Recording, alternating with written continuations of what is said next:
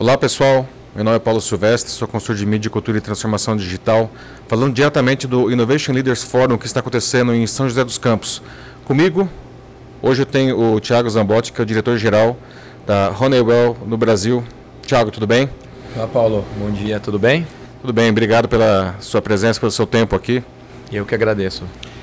Thiago, nós estamos aqui em um evento que fala é, basicamente de inovação, e nós vimos agora no final de julho o Brasil caindo dois, duas posições no, no índice global de inovação, de sessenta e quatro para sessenta e seis, de um total de cento e vinte e nove. Na sua opinião, por que, que o Brasil perde na inovação? O Brasil é um país com muitas oportunidades. É, nós, a Honeywell tem sessenta anos de presença aqui no Brasil, onde eu entendo que a inovação ela depende de um ecossistema. Ela depende do mundo corporativo, ela depende do governo, ela depende da própria sociedade.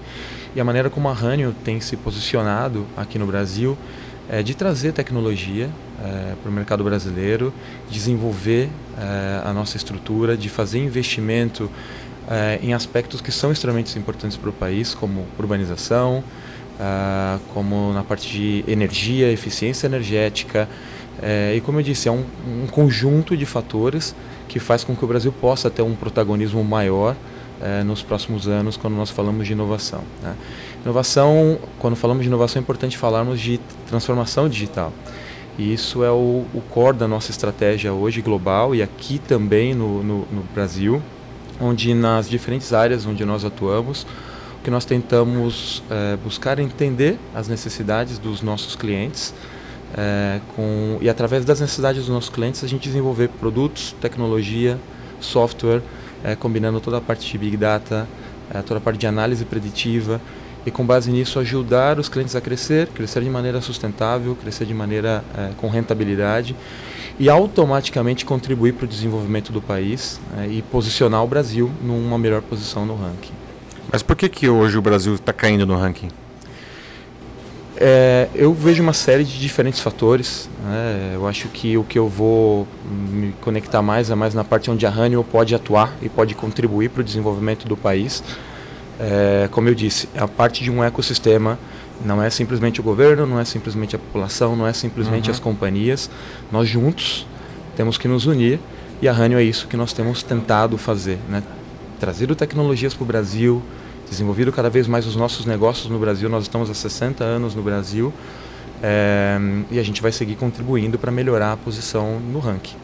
É, a gente vê do outro lado, por exemplo, a China, né, que está na décima quarta posição, passou o Japão, né, um país que há algumas décadas tinha uma vocação agrária, depois desenvolveu uma indústria forte de, de reprodução e focada em volume, e hoje os caras puxam a questão da inovação, né? É, o que aconteceu na China pode acontecer no Brasil?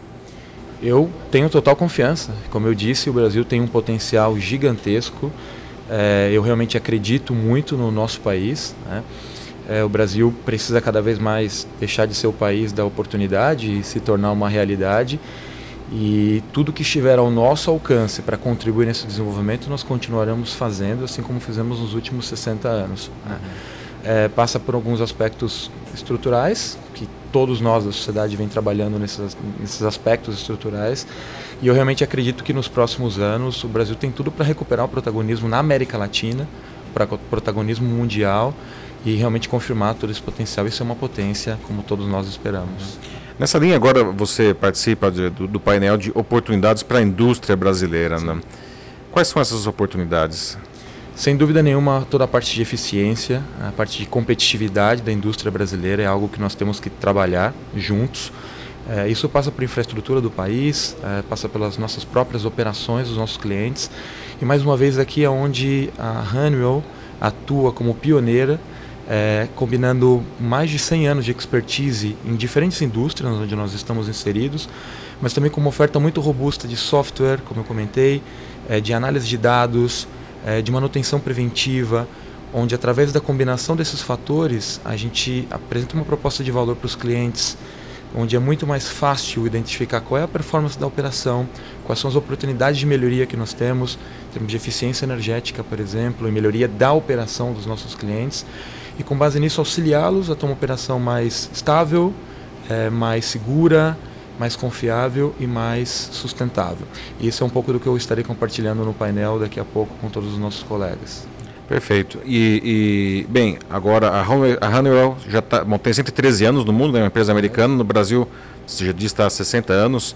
Ah, diante da atual conjuntura econômica eh, brasileira, como que a empresa vê as perspectivas para o país nos próximos anos? As perspectivas são boas para toda a América Latina e também para o, para o Brasil. Estamos muito otimistas é, com, com o rumo que a Honeywell está tomando na região. Estamos feitos investimentos importantes aqui no Brasil, então são sessenta anos de histórias, passamos por diferentes ciclos é, no Brasil, e o que nós temos com toda a região e com o Brasil é um compromisso de longo prazo. É, e o reflexo disso é o investimento que nós fizemos aqui nesse centro de, de manutenção e reparo.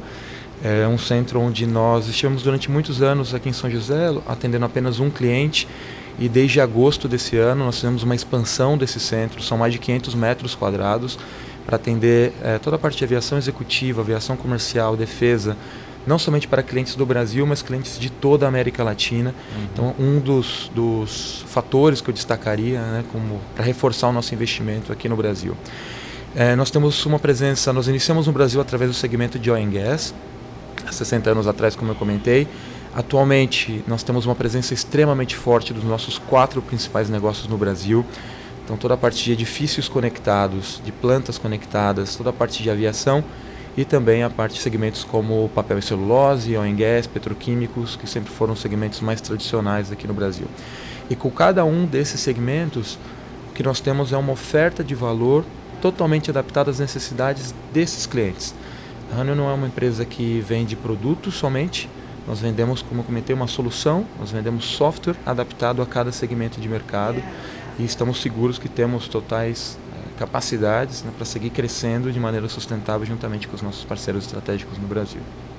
Ok, Thiago. Bom, obrigado pelo, por compartilhar com o pessoal um pouco do que a gente está vendo aqui no Innovation Leaders Forum e a perspectiva da Honeywell para o Brasil.